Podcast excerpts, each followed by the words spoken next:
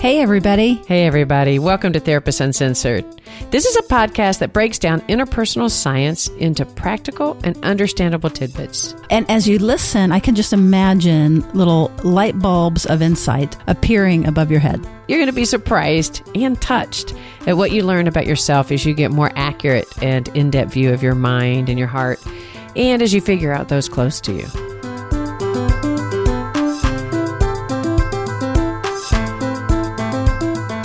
Therapist Uncensored brings you decades of experience with interpersonal psychotherapy, relational neuroscience, modern attachment, and anything else they think will be helpful in healing humans. Now, here are your co hosts, Dr. Ann Kelley and Sue Marriott. Hey, Sue, so glad to be back in the studio. We've been broadcasting multiple interviews, great interviews, by the way, but I'm so happy to be here with you in the studio ready to record together. I know, me too. It's so fun to be able to do this. And it also gives us a chance to specifically reach out to our patrons. We've been so blessed to be supported by some of our listeners who go above and beyond. And we've got some new ones that we want to thank. Our new co executive producers who are giving at the platinum level include Eileen Peterson, Bobby Blaine, Carrie's Adultman, Jace Cannon Brooks, Jeffrey Benzik, Pat Spencer, Vicki Phillips, Allison Smith, and Becca Marsh. Thank you all so much for giving at that level. We'll thank some more folks at the end of the show, but we really appreciate these platinum members. We call them our co executive producers because it is true. Without you guys, we could not produce this. And think about one thing you get to give the gift of information that otherwise some people may not get all over the world. And that's what's amazing about doing this is that we get to um, bring the ideas of security neurobiology etc to all sorts of people who might not otherwise get this information. So thank you very much for the support in helping us do that. That's right. And even with our course because that we are supported by you all we are able to offer folks that need it scholarship to the course. So we are able to get that course out more widely as well you can find the course at therapistuncensored.com backslash advanced course dash two. Advanced course dash two. Advanced course, all one word, advanced course dash two. All of this you can find at therapistuncensored.com. It's about breaking down the sciences of the mind as they relate to everyday life. So have no fear. You are going to be not underwhelmed by this course, but overwhelmed, if anything, because it includes over four hours of content and case material and examples and handouts and worksheets and all kinds of stuff. So, and also, by the way, all the episodes have show notes and this one as well. And you can find those at therapistuncensored.com backslash episodes. And then you'll see the whole body of work that we've done. And any one of them, you click it, and then there is going to be a rich page of resources and show notes. So, one of the things we did a few sessions ago, or a few episodes ago, is we started a dialogue about narcissism. And today's episode, we're going to continue that, but we're going to take it from a different perspective. Today, we're going to talk about, upon many patrons' requests, we're going to talk about being in the relationship with a narcissist. Right. So, in what episode was it? I believe it was 105. So, 105, we dove into what causes narcissism. We kind of got a little challenged because we were really doing it from an empathic standpoint and really talking about it as a relational injury and a wound and that this is what it looks like.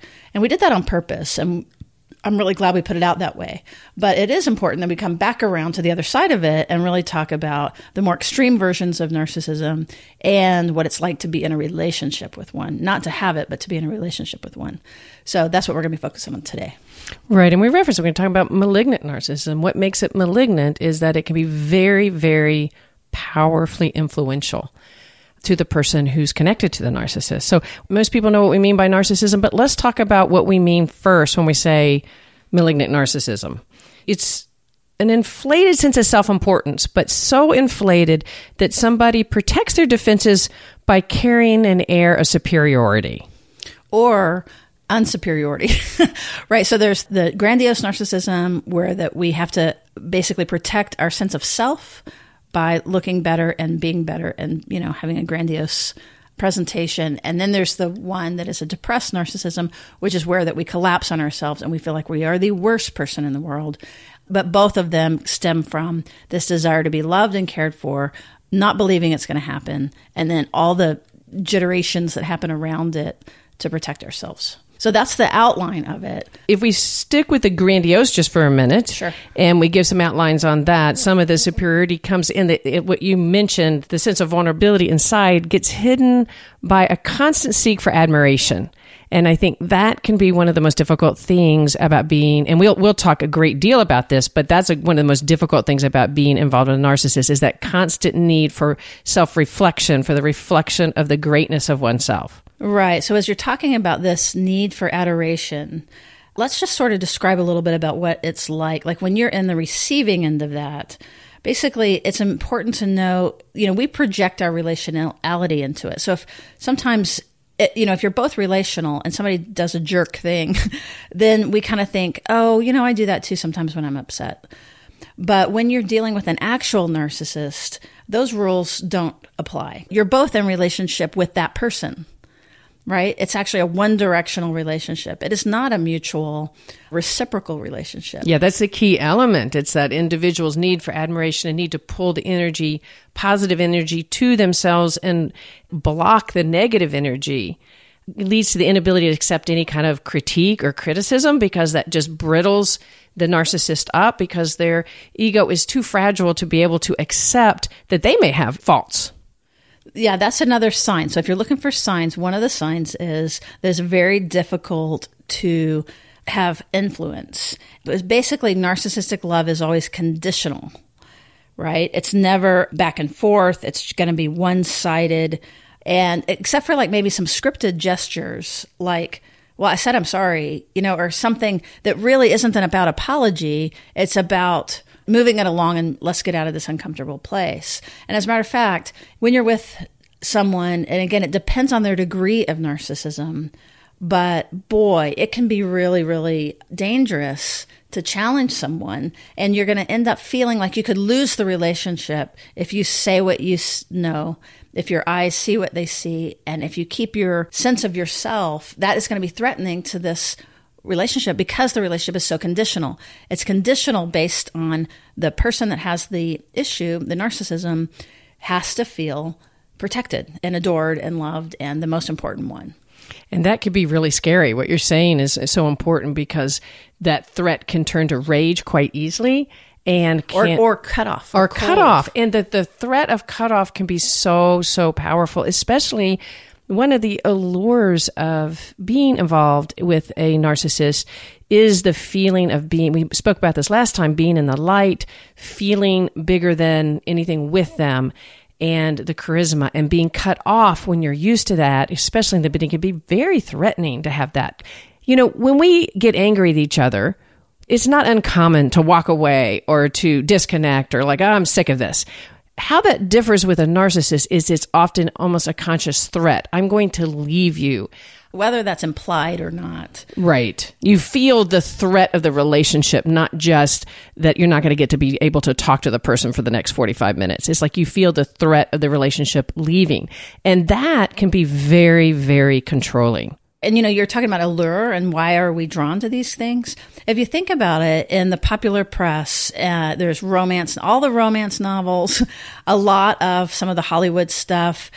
And i have to say 75% of people that are actually diagnosed with narcissism are men.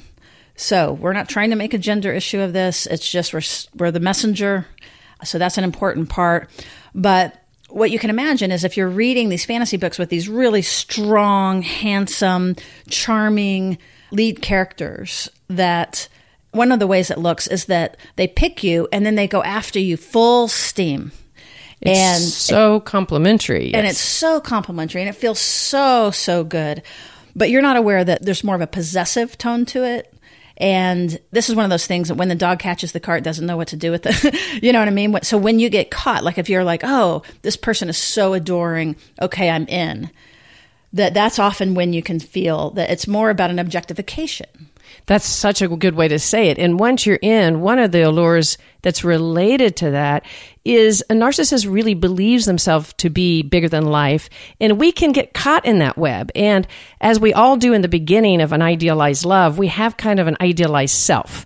So it's easy to be attracted to a narcissist because, especially if we have underlying insecurities, because there's this relief from our insecure self because often a narcissist is, by the way, one sign is they're going to help you be your best self. The beginning of a relationship often feels that way. So you might notice right off that it feels like a gesture of kindness. We're going to help you do these wonderful things.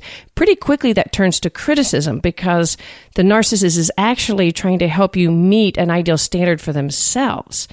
So it can be easy to get caught in because you believe in your idealized self for that brief period of time, but then you can get caught in a web of criticism and trying to meet that ideal self. Right, where that you actually have to surrender yourself. Very good point. And it's important that you surrender yourself because there can't be two people that exist at the same time in this dynamic.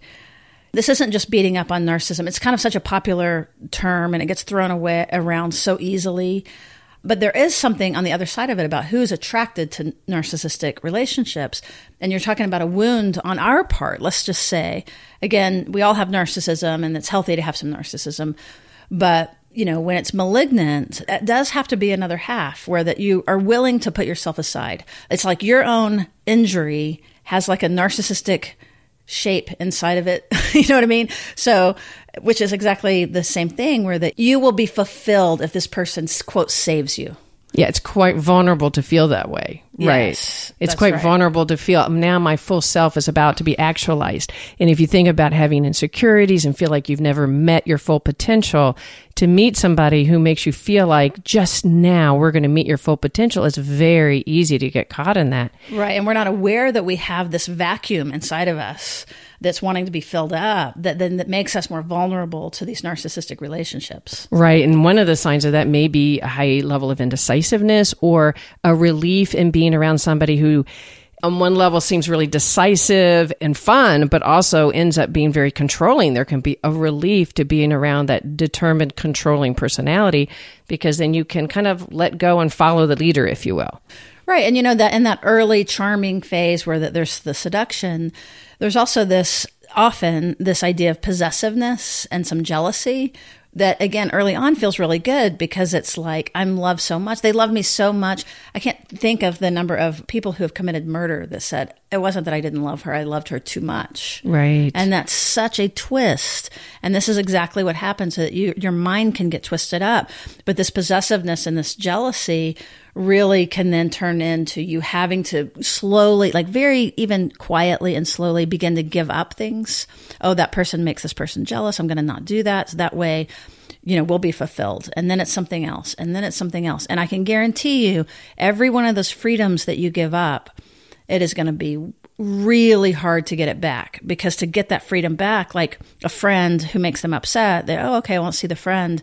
Well, later, if you want to see the friend, you're going to create what is going to be seen as a betrayal of the relationship. Why are you doing that now? No, no, no, no. All of those things. And that's again a sign where your world begins to get a little bit smaller and a little bit smaller. And you are beginning to have to orbit the other person instead of it being a mutual orbit. One of the signs is you start limiting your exposure. And one of the signs is as you try to speak about it. And we all can get insecure and get jealous. And even we've spoken about this a little bit with blue or dismissing personality. The, that's right, which is the one associated with narcissism. Yes. And, and yet it's so important to distinguish it from narcissism because you can be blue definitely and not narcissistic. And one of the ways to tell the difference is that somebody that's living dismissing and feels possessive, maybe, and wants to cut off, won't necessarily get rageful or see it as you're doing something to them, where a narcissist can run the risk of your actions are actually creating distress and doing something. You're doing something to them. And then we're, we might be likely to placate them. Right. To get the peace again. But again, that's when we're giving up a little bit of freedom. And what it's doing is it's teaching us to ignore our own mind and ignore our perceptions in order to stay connected. That's where it begins to get dangerous. And I think esteem, if we don't talk about esteem, I think one of the dynamics about being involved with a narcissist is that that keeps somebody at a high esteem we end up placating us all sorts of ways that we don't even really recognize. And that way we cannot bring ourselves and say what we're having a hard time with because you can see the brittleness. If you stop to think about it and you try to bring to somebody a reasonable complaint and they cannot tolerate hearing a criticism because it knocks their esteem down, you may be tempted to give that up, right? You may be tempted to assuage them by keeping no no no i wasn't saying that you know and, and holding their esteem but it's very very important to recognize you're doing that I love that because there's this whole, you know, in order to, it's the placation and all that stuff. But if you notice what Ann's saying is that, uh, and what we're supposed to be able to do is come with a complaint. But what will happen with something like this is that that complaint will get turned against you. And it would, might sound something like, how can you think that about me, or they might exaggerate what you're saying and then get hurt. There's all kinds of moves to make to keep you in this position of supporting them. And basically, so if you notice, if you're trying to talk about something and it's always your fault, and there, you know, it gets flipped around. It's always your fault. It always ends up being your fault. I imagine there's listeners right now nodding. They know what I mean. They know what we're talking about, Ann, um, because it, it's like this twist comes in your mind. And this is where gaslighting comes in. That's a great term because a lot of people hear gaslighting and they don't really understand what it is. So gaslighting comes in is you know something as your reality and you come and you complain about it, but your partner or somebody you love turns it around as your issue and it makes you feel like you don't understand reality. Yeah, and that's really powerful if you have a history of trauma and also, this isn't just romantic relationships. Um, I can't tell you how many people that I've sort of coached through a best friend or a friendship that as they begin to do therapy and they begin to grow, the relationship begins to get more and more tense. And a lot of times those relationships don't last. And there's a friend breakup as the person begins to gain their sense of self and not just mirror. This word mirror is an important part of it because what you're ending up doing is you're mirroring for the other person what they need to see about themselves. And those of us that have been raised by narcissistic parents are going to be more likely to do that and not notice it. And we're going to be really good at it. And it's going to be very easy to do because we, we already know how to set our needs aside, read what the other person wants, and then give it to them. So I really want you to think about this about friendships, even about work relationships, and then, of course, romantic partnerships. So, Ann, I think we've kind of spelled out some of what the hazards are, but what do we do about it? One of the ways to understand gaslighting is that your reality does not get matched. Now, let's be cautious. When we fight, right, we've talked about like somebody being in the red and turning things around and being critical, and it's really hard. But that is very different than a constant place in a relationship when you bring something to somebody, to their partner, and they can never accept it and then turn it around on you. Gaslighting comes from the expression, I think it's the old Hitchcock movie, wasn't it? I don't know if it's Hitchcock, but yeah, it was an old movie where and, that someone, a, a, husband was intentionally messing with his wife's mind. Yes, where the lights crazy. were going down. That's what I'm remembering going up. And she's going, Did y'all see that? Did y'all see that? And they, go, No, no. And yet it really is happening. And when we're speaking about malignant, Malignant narcissists actually are can be quite consciously manipulative and intentionally trying to maintain control by denying one's reality, which is different than just being defensive. Because we can all get defensive, and sometimes in either blue or red, we can be overly defensive, and that's hard to break it down. But when slowed down, when the threat is taken away, we have more ability to go, okay, I see your point, or I do see what you're saying. Where a malignant narcissist has gotten so rigid that that they really literally don't have the capability of doing that, and it's so threatening that their rage and hostility comes up, which creates a threat to the other person to accept. Okay, you're right. I didn't see that, or you're right. I didn't see the three texts from some woman. That was just my mind. I'm being jealous, and you're tending to say, "I'm so ridiculous." You're right. I'm insecure and for a while, you're walking around trying to fix your insecurity in the relationship. The other person's so confident you're insecure. That's something to look at. Again, you can imagine if you have a history of trauma where that this has already been done to you, even if it wasn't a narcissistic parent, if let's say for example in the example of sexual abuse where something's happening but it's not acknowledged or it's denied but you know you feel terrible around this person now but to say that makes you crazy or like all of that very you know it's the mind I don't know. I can't remember what the. I want to say mind fuck, but it's the mind. It's when your mind is really, literally, consciously, and intently messed with, Yes. fucked with, confused, scrambled. You know, there's this term, you know, I can't believe my lying eyes. Mm-hmm. you know, it's like what part of that is true?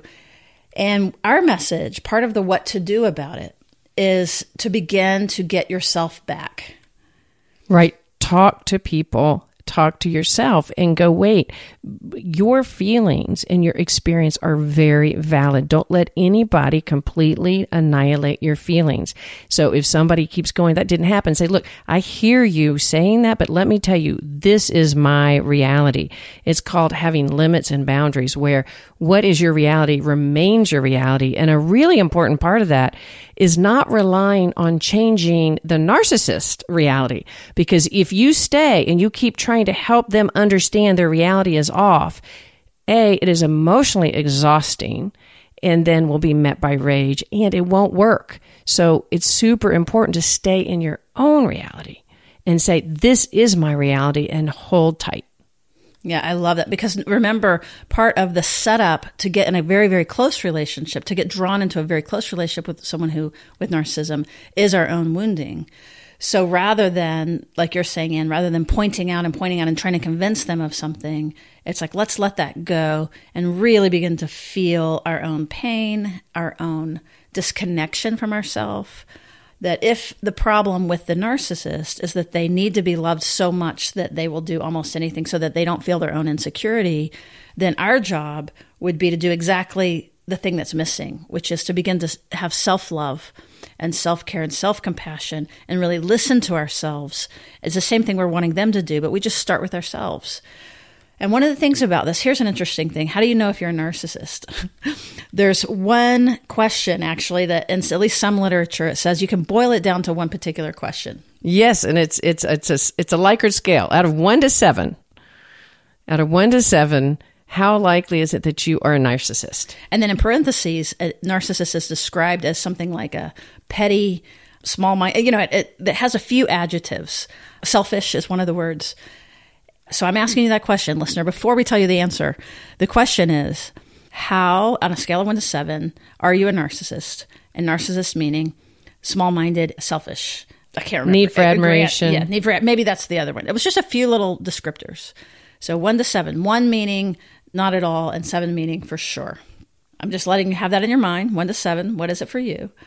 And the, what this research says Is that by that many narcissists that's that question they will say yes to, and it equates to like a to all sorts of measures of narcissism. Now, the, the, what is different if if you a narcissist Wait, you say say yes to, what do you? when you are answer that high that you are highly likely to be a narcissist many narcissists will recognize that and say yes they will not however agree to have a diagnosis of narcissistic personality disorder Right. They don't want to be seen by the world as narcissistic, but when they're asked in that very direct way, you know, are you manipulative? Are you self aggrandizing? What have you? They're like, they won't have any problem saying, absolutely. Yeah, I'm, I'm a seven on this scale or a six on this scale.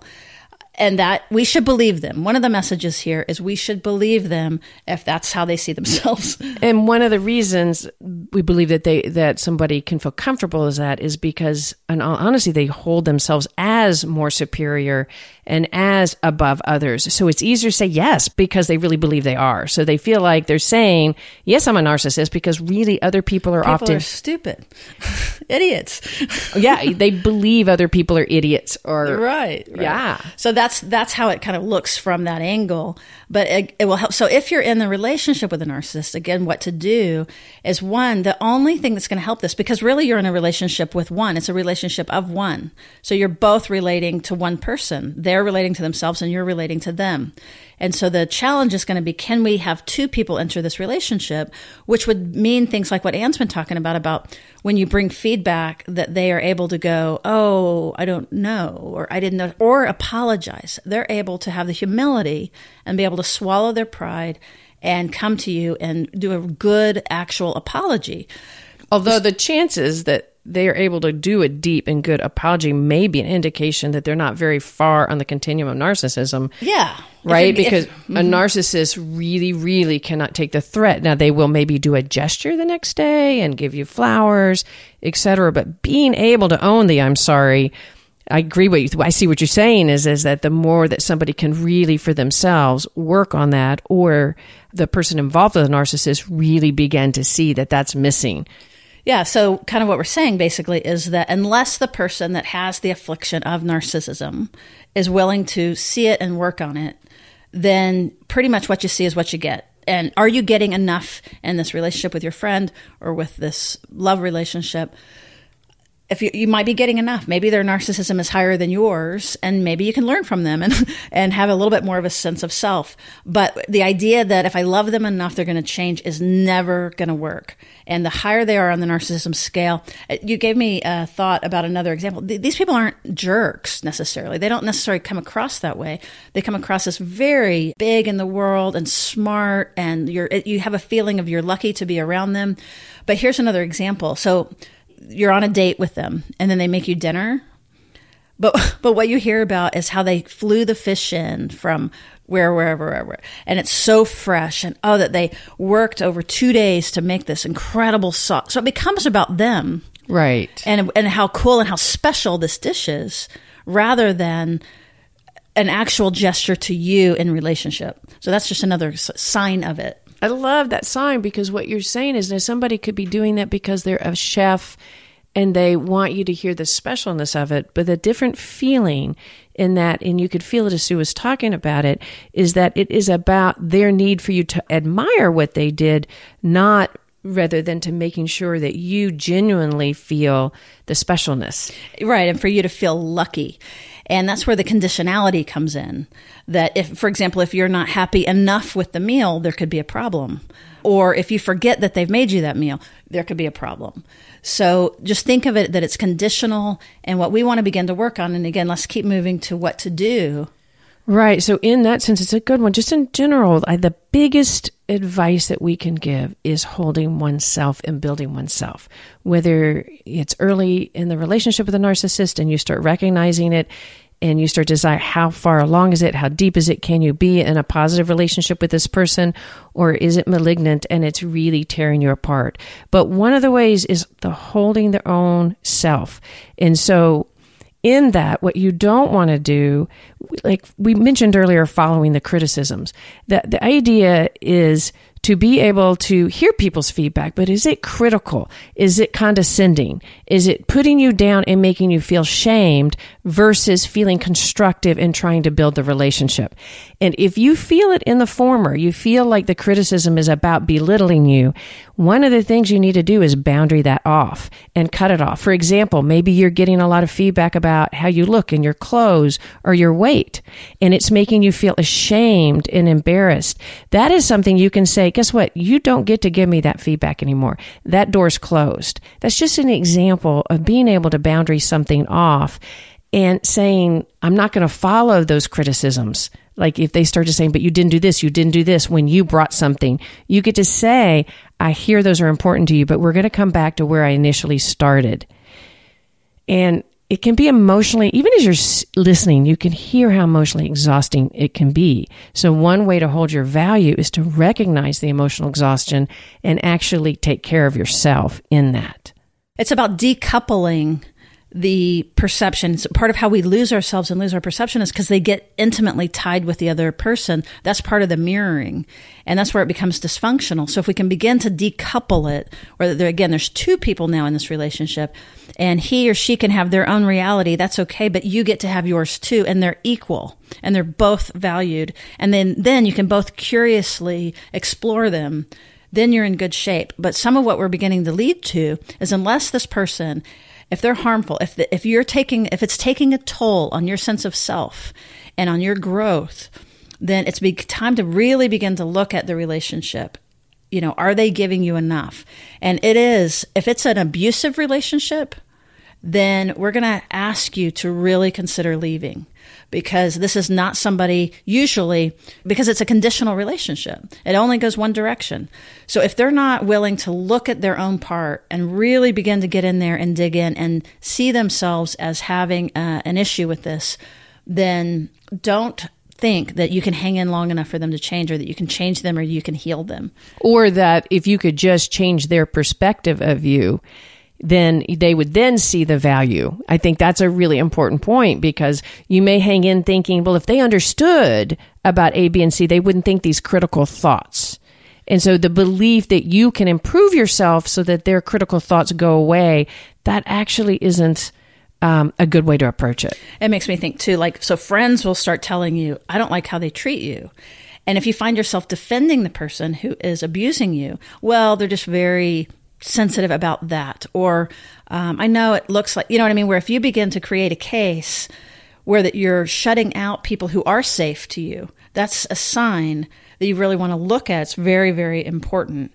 Um, right. So talking to your friends also about the conflict so that you can get that feedback back.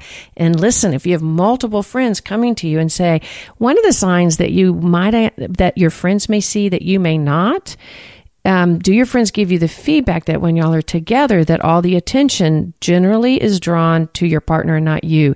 Do you end up finding yourself in the shadow of their experience? Does your, your, this person take credit for helping you get there?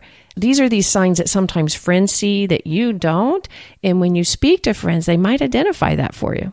And we can't talk about malignant narcissism without at least mentioning what's happening in our national political system that we and I will absolutely say it. We have a malignant narcissist as a president. That well, actually what? The interesting thing is, remember our first test on that? He actually identifies. He self identifies as a narcissist. So we get to say that because he actually has identified himself as a narcissist. Right. And, and all of the generations to not see what you see and not say it does have to do with this whole, like, don't believe yourself. And if you notice, that's where the gaslighting, like, this didn't happen or, all these accusations of other people lying and manipulating reality when actually we know if we get really calm and still that the lies and the manipulation are coming from a single source. It's not everyone else is doing it to his detriment. And we just have to name that because it's one of those things that's it's not spoken of very freely on the air and things like that, especially by mental health cl- clinicians. But I think that's part of the problem, and we just need to name it. And then what do we do about it? Right, and that is not a Republican Democrat no, issue. Absolutely not. I think that's what's so difficult in this situation. But other signs that you would see is some of the aggressive bullying and mocking. Those are signs of you can see the aggressiveness and actually the use of threat, where there's a subtle, that's a really good example of the excessive threat that could happen.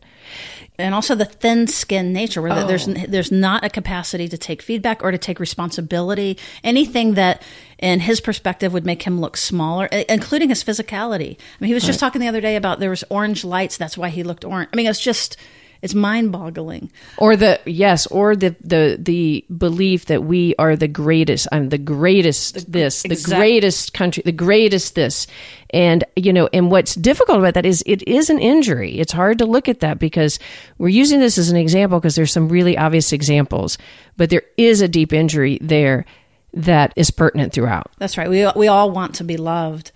This is an important part. We mentioned that I think in the last one, but as we kind of turn towards the end of this segment, that one of the things narcissists will do will they'll connect themselves to someone that they feel is more powerful than them.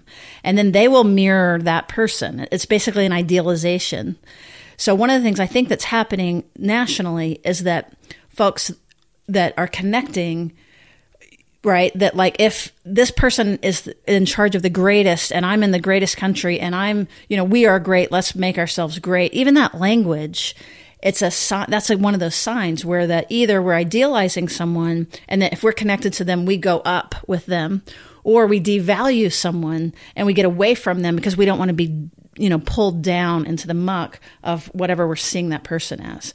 Mm. so any of that black white when you see a really strong good leader or a good partner there's a lot in the middle. They're they're able to be humble. They're able to have humility and self reflection, and take responsibility. And that's what we're looking for in our leaders and our people close to us. In being in, I think, in relation with one another, we need to be in relation to other countries, in relation right. to other partnerships. Right. So when we lose mutuality, the, and I think one point before, and I know we need to wrap up, but one point that we forgot to tap on, I guess we've touched on it, but I want to go slightly deeper. We talked about the allure of the charismatic narcissism, but there's a very important part of narcissism And that is the allure of the release of our shadow self.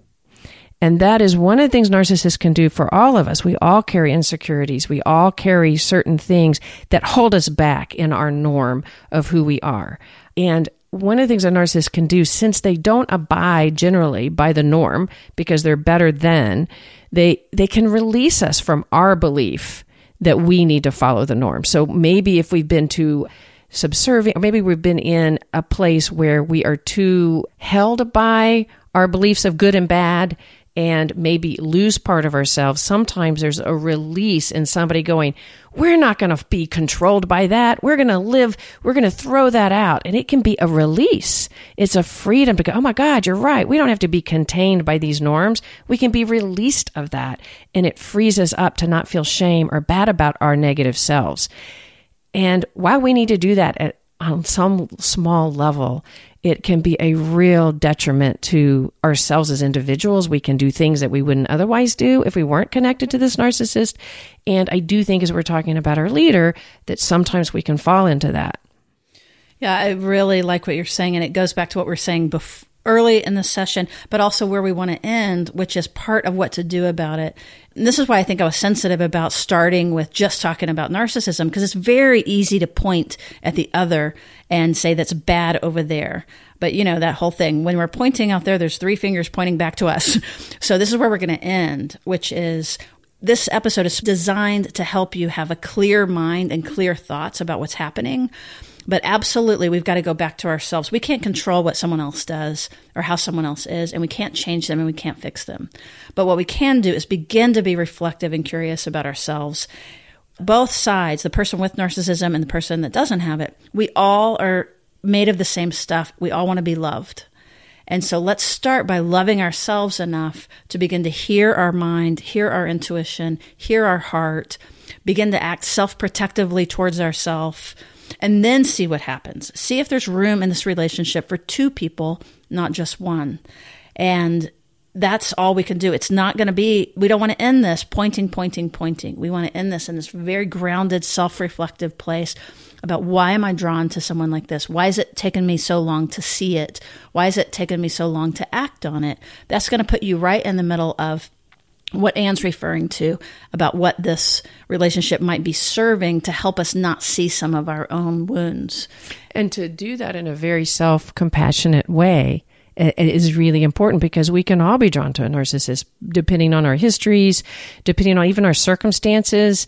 It could be a moment. Or even just the power of the narcissist. I mean, for sure. Well, and, and that's it's, it's, intoxicating. I love that you said that. It is intoxicating. It can be intoxicating for all of us. It's not just intoxicating for these rare few. It's like it can be intoxicating. You can get in and not even realize it. And one of the things to know is to break off a relationship with a narcissist, even if you can identify how difficult and hard it is on you. Don't mistake the fact that you can feel a literal feeling of withdrawal and have it very powerful. The chemical withdrawal from a narcissist, from any relationship, is different, difficult, but from a narcissist, it can be super powerful. And we can talk more about this. We've mentioned that we're, we're, there's so much to talk about in this topic, but to remember that that withdrawal is very, very difficult and you need self compassion. And by the way, honestly, we talked about the continuum and there is malignant narcissism, but there's all sorts of a continuum for narcissism. And one of the things that a narcissist needs is self compassion and compassion from other people. They draw out rage, but they actually they don't need their esteem built. They need compassion. Kristin Neff talks a lot about that, and that there is a small child, and we talked about that in the other one inside a narcissist but there's one inside you too. And self compassion and care is where to start in keeping your own value system intact. One quick uh, image too that I think that we've mentioned before, but when you're talking about the intoxication, I think of a lighthouse. And it's like when the light is shining on you, you just it is that's the intoxication it feels so good to have the esteem of this person that is above you shining their light on you. But boy when that light goes away it is dark dark dark. And that's again that's one of those signs that you're in this uneven relationship. So remember that a relationship with a narcissist is conditional. So the solution is going to be to unconditionally listen to yourself and love yourself and compassionately hear yourself.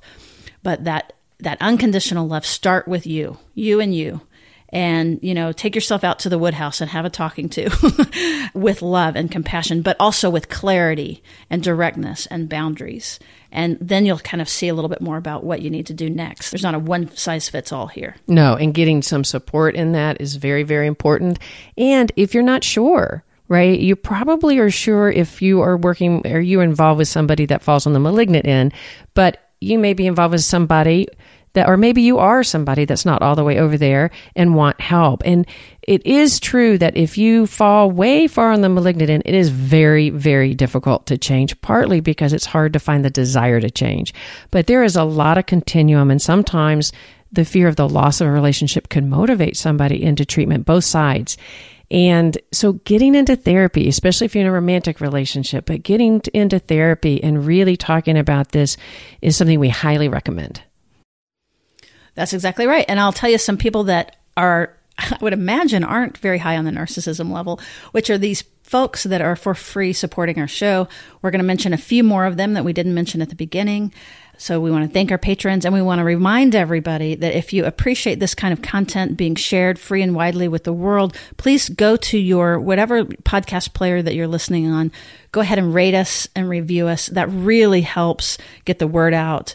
And it also helps us attract really good guests. We are so proud of our five star rating on iTunes, and it's not a norm necessarily to have something like that after you've been around for a little while. So we strive to make this content, you know, really awesome. And we really want to hear back from you. Last thing is a reminder about the course. Anybody interested in going in this more deeply, if you'll go to therapistuncensored.com backslash advanced course dash two. Uh, it's also on Teachable. You can probably search us. Uh, it's not me, it's my amygdala on Teachable, teachable.com. You can find it that way as well. And while you're there, you can also feel free to drop any kind of note to us about other topics you'd love to see us cover. Okay, we have a few more patrons to thank that have joined us recently. And we've got some gold neuro nerds. They include Leona Ramona, Nathaniel Udi, Virginia Ginsburg, Olivia Hart, Amy Love, Gail Ken, Katarina E.B., that's a friend of ours now from Sweden, Sarah Du, Cian Erickson, Victoria, okay, going to try this last name, Dimitra Kopilas. Oh, that's probably terrible. But thank you, Victoria. Really appreciate it. Virginia Ginsburg, Lavita de Souza, and Laura Long. Thank you, each of you, so much. We really appreciate it. There's two more very quickly Rebecca McCabe and Mike Linthicum. All of these folks are contributing to us being able to produce the show and continue to get it out so that everybody can hear about this really cool relational science information as a way that can be applied to your real life. That way, there's no barrier to entry, and this is going to get out far and wide. Thank you, thank you, thank you. All right. Thanks for joining us, and we'll see you around the bend.